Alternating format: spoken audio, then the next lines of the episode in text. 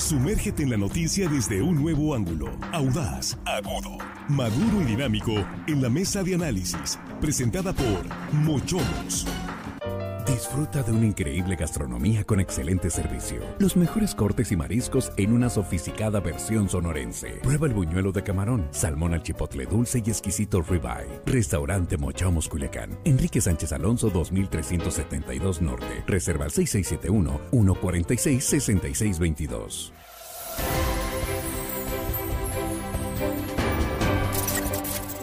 Estamos de regreso, estamos en la mesa de análisis de línea directa en esta tarde de Halloween. Está el tráfico vehicular en Culiacán. Sigue cerrado el malecón nuevo y, así va a continuar hasta que se normalice y baje un poco la situación. Ni se meta por ahí nada más porque nos están preguntando eh, si abrieron, ¿no? Va a tardar eso, ¿eh?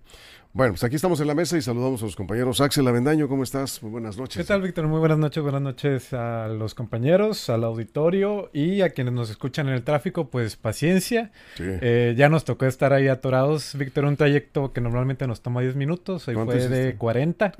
Eh, pero bueno, no pasa nada y paciencia, con paciencia, pues, y salir antes, eso sí, siempre es muy importante. Si tienen compromiso, salgan media hora antes de lo normal porque sí les va llevar tiempo. Es un buen tema para la mesa. Comentabas, Juan, ¿cómo estás? Buenas noches. Muy buenas noches, Víctor La Mesa, amigos de la producción. Y hello, estimada audiencia, este martes, casi viernes terrorífico de terror. Las brujas andan sueltas y los brujos y todos. Las brujas de cuatro ruedas. Sí, está, está horrible el tráfico. y, yo creo que sería buen tema para... A ver si mañana en la tarde, ¿no? Sí. Porque tienes un dato, ¿no? Sí, Sinaloa salió en el top 10 de las ciudades donde más horas se pierden en el tráfico en el país. ¿Ha escuchado usted hablar, permítame la expresión, porque finalmente, pues digo, no, es, no estoy diciendo ninguna palabra este, incorrecta, pero ¿ha escuchado usted hablar de las horas nalga, no?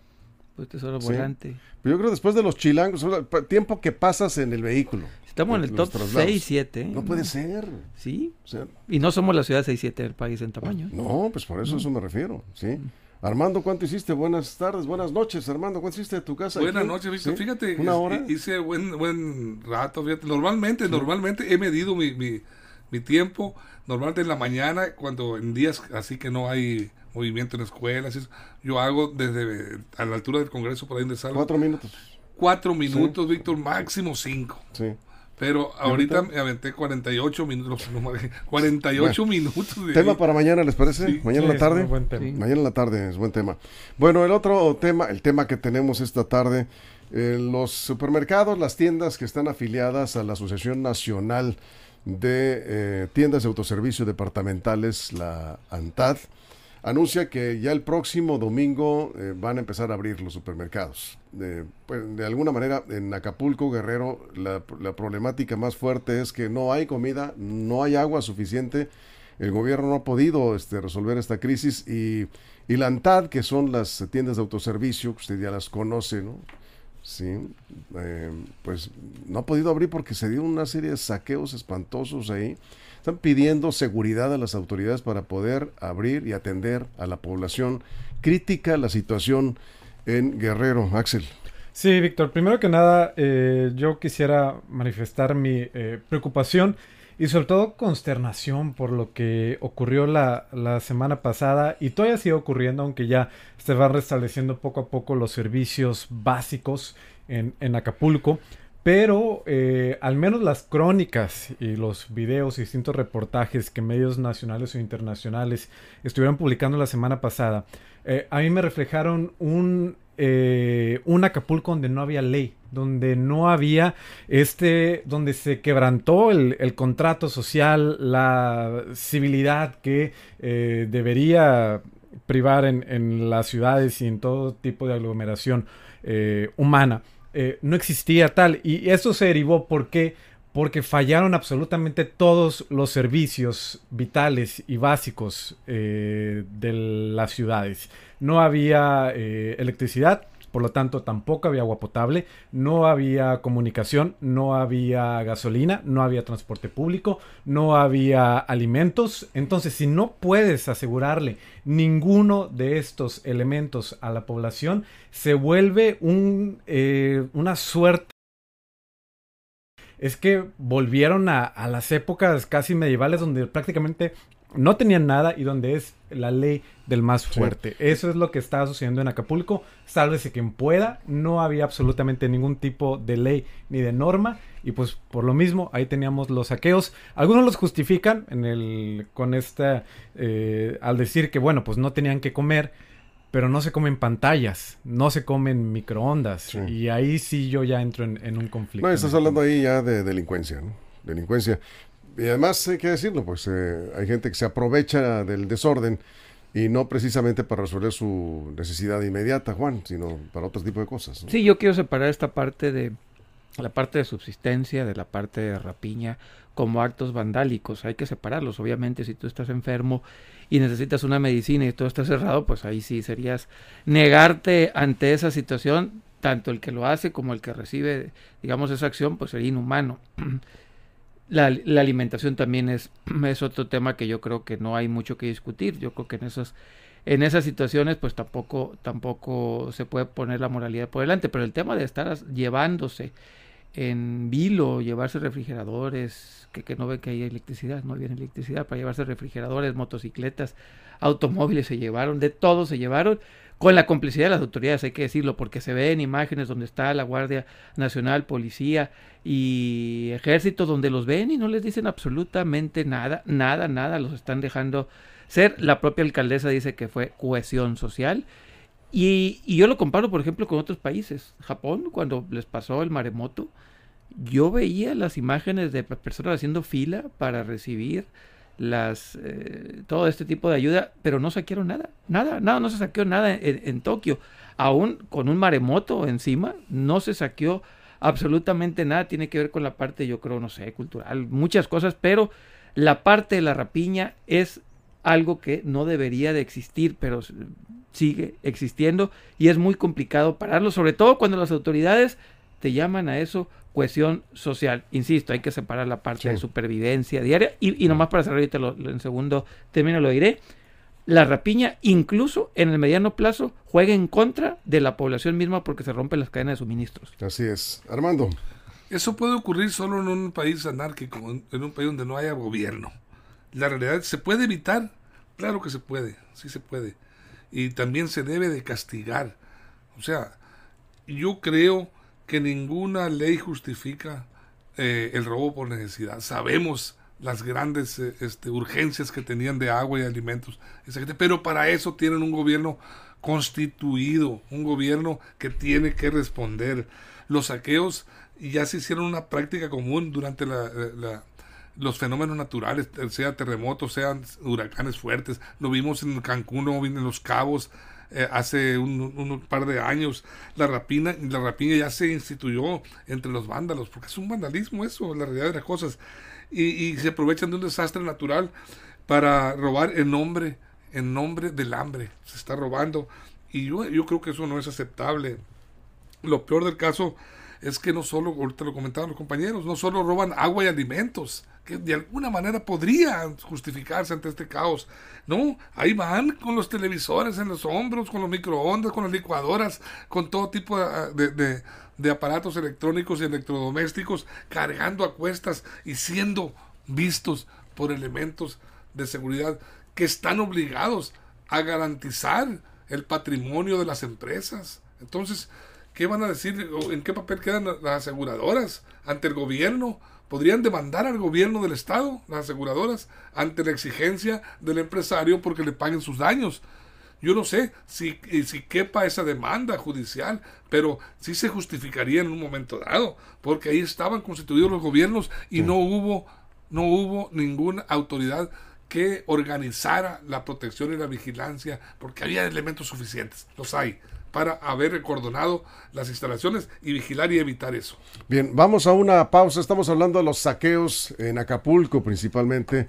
Guerrero eh, está enfrentando una severa crisis eh, por el azote del huracán Otis que destruyó prácticamente todo lo que es la zona turística y dejó sin empleo y sin eh, alimentos y agua, que es lo básico. La, atención de salud se está mm, reanudando. Me llama la atención, y ahorita lo comentamos, la Comisión Federal de Electricidad informa que ya restableció el servicio de energía eléctrica al 70% de los usuarios. Si esto es así, ¿sí? Pues me parece que es un avance importantísimo, sí hay que decirlo. Aunque habían dicho que el 100 habían dicho que el, de energía eléctrica. Pero es muy difícil, digo. Habían dicho que el 100. Yo no sé por qué prometen que el 100 o el 90% en, en, unos días, pero si vemos lo que en Sinaloa todavía no terminan de reparar este los servicios de energía eléctrica. Pero bueno, ahorita regresamos. Es el tema de los saqueos. La ANTAD, que es donde están agrupadas eh, las tiendas departamentales de autoservicio, ¿sí?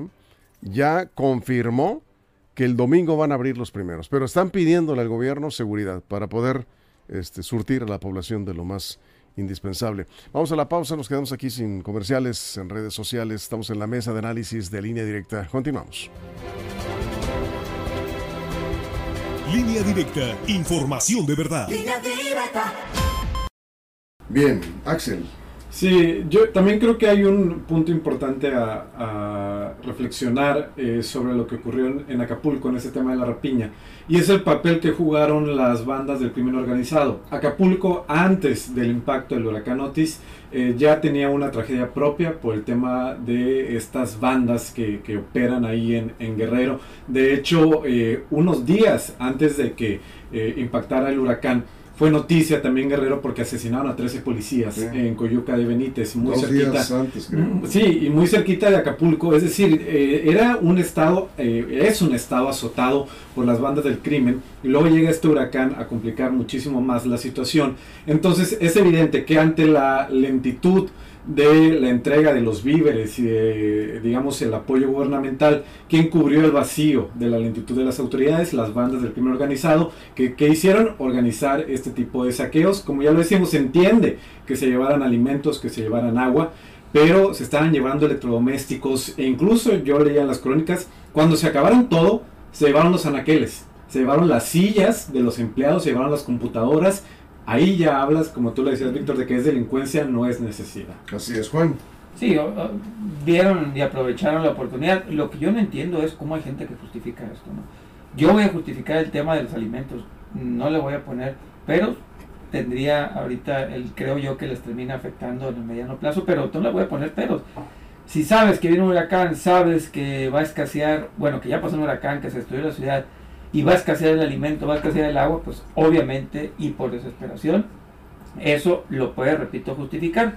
No debería ser, pero de alguna manera lo justifica. Lo que no justificas es lo otro. Lo otro sí es rapiña, es violencia, es, son delincuentes. Pero como digo, lo que me desespera son las autoridades. Cohesión social, dice la alcaldesa de Acapulco. Eso, eso es para que la señora no vuelva a estar en una boleta nunca porque está diciéndole al pueblo, nos podremos unir, porque eso es la cuestión social, nos vamos a unir todos para ir a saquear. Ahora, lo que, fíjate lo que dice aquí, eh, este, nada más complementando lo que comentas, Juan Carlos Latoso, la rapiña es normal, vamos a ponerle comillas, esto es normal, después de que pasan varios días y no llega la ayuda.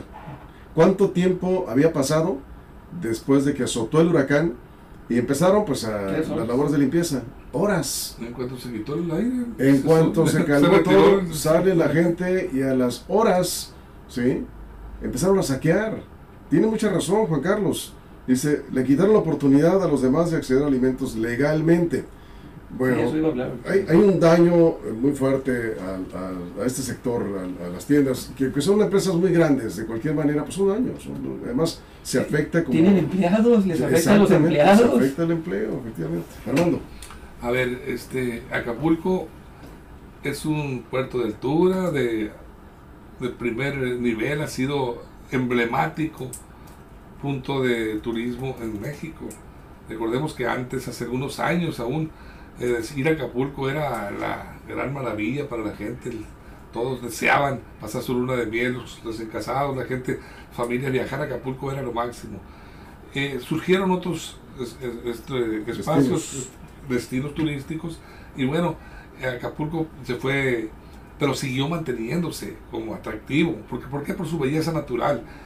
Pero Acapulco es, es, es un puerto, es una ciudad que vive prácticamente del turismo, completamente de, lo que, hay empleados de, todo tipo relacionados con el turismo, prestadores de servicios y al...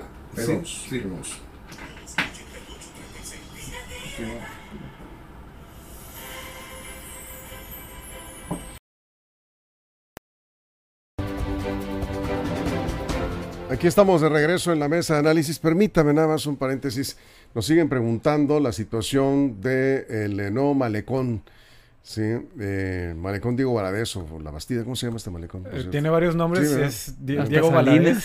Sí, hasta Salinas. Algún momento se llamó Carlos sí, Diego Valadez o Francisco La Bastida. Sí, yo creo que se le conoce más como Malecón Diego Valadez. El Malecón Nuevo. Malecón Nuevo. El Malecón Nuevo de Culiacán. ¿Sigue cerrado? Sí.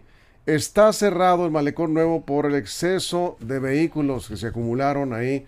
Primero, pues eh, por ahí una marcha de estudiantes en la comunidad universitaria de la UAS con motivo de, de muertos. de muertos, que se transformó en otra cosa, pero bueno, ya ese es otro asunto, ya lo veremos después. Eh, y empezó a complicar el tráfico, pero luego el Halloween, todo el movimiento comercial que se da con el Halloween, se saturó, completamente se colapsó, digamos, la vialidad. Esa es la razón por la que está cerrado y va a estar cerrado hasta que haya condiciones y la gente eh, saliendo de trabajo. Y la gente, exactamente el horario de salida del trabajo es un verdadero caos. Mucha calma. Ahora sí que voy a recordar al clásico Calimán. Pongan Serenidad el béisbol, y paciencia. pongan el béisbol en la radio. Está el béisbol ya, ¿verdad? Sí, acá, ¿Sí? Entonces Ya a las 7, ¿no? Sí, entonces. Pues ya. Ya, pónganlo. Después de escucharnos a nosotros. Después de línea directa. Aquí les acompañamos. Esa es la razón por la que está cerrado el malecón nuevo. Perdón por salirme del tema, pero nos están preguntando mucho y ahí está la, audiencia en radio. Esa es la razón. En un momento más, pero pues serenidad y paciencia. Aquí, sí, tranquilos, tranquilos. ¿Dónde nos quedamos? Con Axel. Axel. Eh, Estamos... retomando nada más este, lo que comentaba ahorita Armando en, el corte comercial. Eh, sí es preocupante eh, y hacia el corto y, y, mediano plazo lo que va a suceder con Acapulco. Eh, de hecho, por fortuna, se están restableciendo los servicios básicos. La CFE ya dijo que al 75%. Se va a ir arreglando esta situación de descontrol y de falta de leyes y de normas cuando se restablezcan los servicios públicos, pero en cierta medida. Porque va a venir después una época de crisis posterior. Porque el principal, eh, la principal fuente de ingresos de Acapulco es el turismo. Y evidentemente que no va a haber turismo, al menos de aquí a cierre de año, nadie va a ir a visitar Acapulco por gusto. Absolutamente nadie.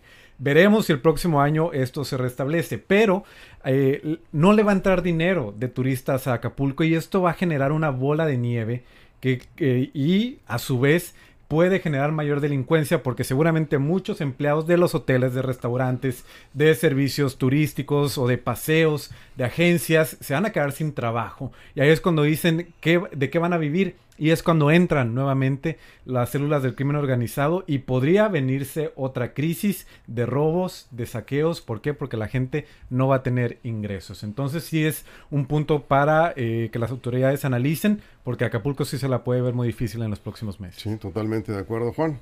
La rapiña en el corto plazo y en el plazo ahí momentáneo sí te va a ayudar para salir de un apuro. Repito la parte esta de alimentos. Pero como dice nuestro amigo Latoso, al haberse apurado tanto, lo que dice incluso la ANTAD, decía, y algunas cadenas comerciales es, existía el, digamos, los insumos suficientes, los víveres suficientes para poder atender la población por dos o tres días. Existía en los inventarios eso.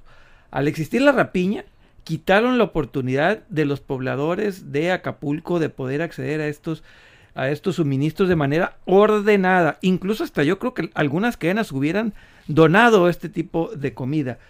Pero al entregarse a esto, a la barbarie, están quitando la oportunidad a, a cientos de miles de familias de poder acceder a esta comida por el acaparamiento de unos cuantos, por el vandalismo. Sí te saca del problema en el inmediato plazo, pero también lo otro, las cadenas comerciales van a tardar ahora sí que mucho más por la inseguridad, al saber que corren peligro de nuevos saqueos porque la autoridad no hizo absolutamente nada, las cadenas de suministros se hubieran roto, se rompieron. ¿Qué hubiera pasado si no hay esta rapiña? Seguramente a las 8 horas, 10 horas, 12 horas, se hubieran organizado las cadenas comerciales, hubieran empezado a vender o a regalar de una manera ordenada.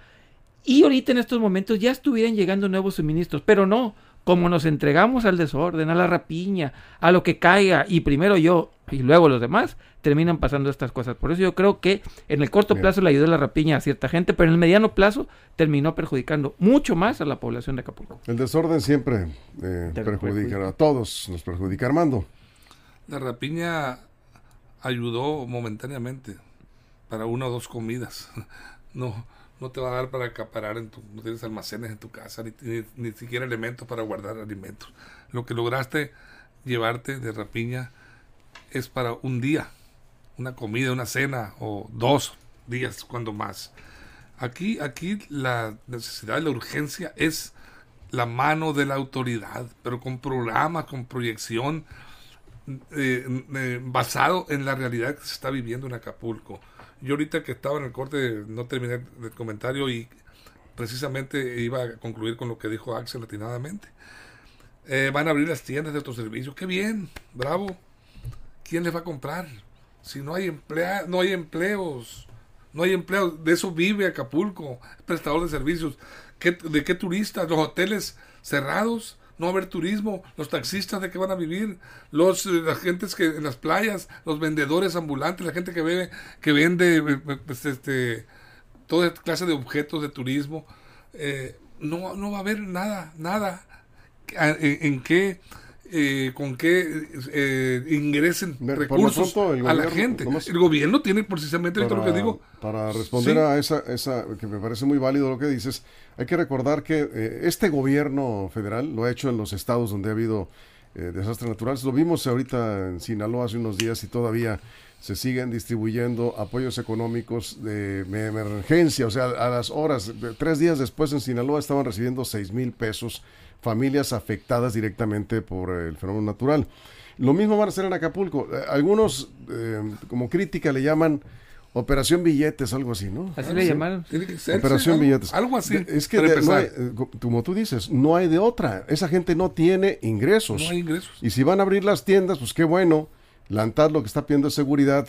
Y aquí sí, y cerramos, Axel, 30 segundos. Si no hay seguridad, no pues se puede. No hay suministro. No hay manera de que eh, Guerrero se pueda recuperar. Si no hay Estado de Derecho, no se va a poder recuperar. Guerrero va a ser un desastre, como lo estás comentando. Cerramos. Sí, es lo primero que se tiene que garantizar la, la seguridad. Y nada más para eh, cerrar, poner un, un ejemplo de lo complicada que está la situación. La rapiña ya ni siquiera era solamente en, estos grandes establecimientos que uno dice, bueno, quizá tenían asegurada la mercancía. Se estaba dando ya la rapiña en casas. Los vecinos se están organizando con machetes. A eso es a lo que, yo decía que parecía que volvieron 200, 300 años en el pasado. Se estaban organizando con machetes para proteger sus casas porque ya se estaban robando lo de adentro de las casas. A ese nivel estaba llegando la situación en Acapulco. Entonces, eh, coincido. Si no se asegura primero la, la seguridad, eh, si no se garantiza, no va a poder haber nada y eso en un primer momento y después lo que ya decía, eh, tienen que asegurar los empleos, porque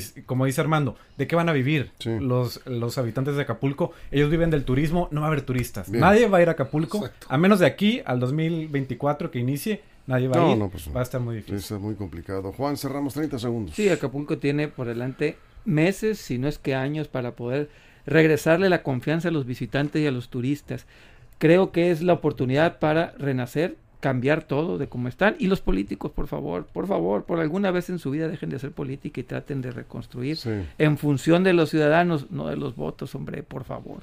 No, no está el horno para bollos, además. Armando, cerramos. La solución inmediata, pronta, está en manos del gobierno federal y del gobierno del estado y del gobierno municipal tienen que estar presentes, organizarse y exactamente dejar de discutir cuestiones políticas, olvidarse de todo, voltear a ver el aspecto social, las necesidades de Acapulco y ponerse a trabajar para rescatar ese bonito puerto. Y bueno, yo le agregaría el apoyo de todo el país, porque no, se va a levantar Guerrero. Eh, vienen meses difíciles y bueno, pues seguramente pronto se van a dar a conocer centros de acopio, podemos todos ayudar, ya estamos platicando de eso en su momento. Pero bueno, hasta aquí la dejamos. Reiterar eh, la información, el malecón nuevo de Culiacán está cerrado, ¿sí? Por el exceso de tráfico vehicular, tiene que ver con los festejos del Halloween, esa es la razón. Sí, Axel ya le tocó pasar por ah, ahí. Por ahí está un video. paciencia, paciencia. Pero tú eres por el malecón viejo, ¿verdad? Sí, por el malecón viejo. Eh, buscando evitar, de hecho puse el GPS y mandó por el malecón viejo, pero no hubo manera de sacarle la vuelta de todas maneras. No, no, se está de locos.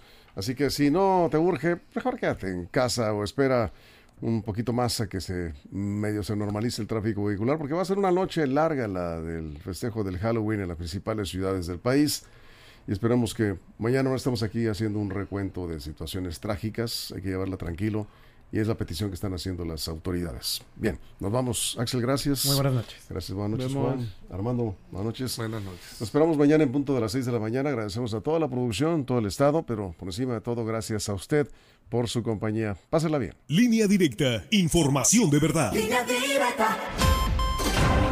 Mochomos presentó la mesa de análisis, información de verdad que suma valor. Conéctate en el sistema informativo más fuerte del noroeste de México.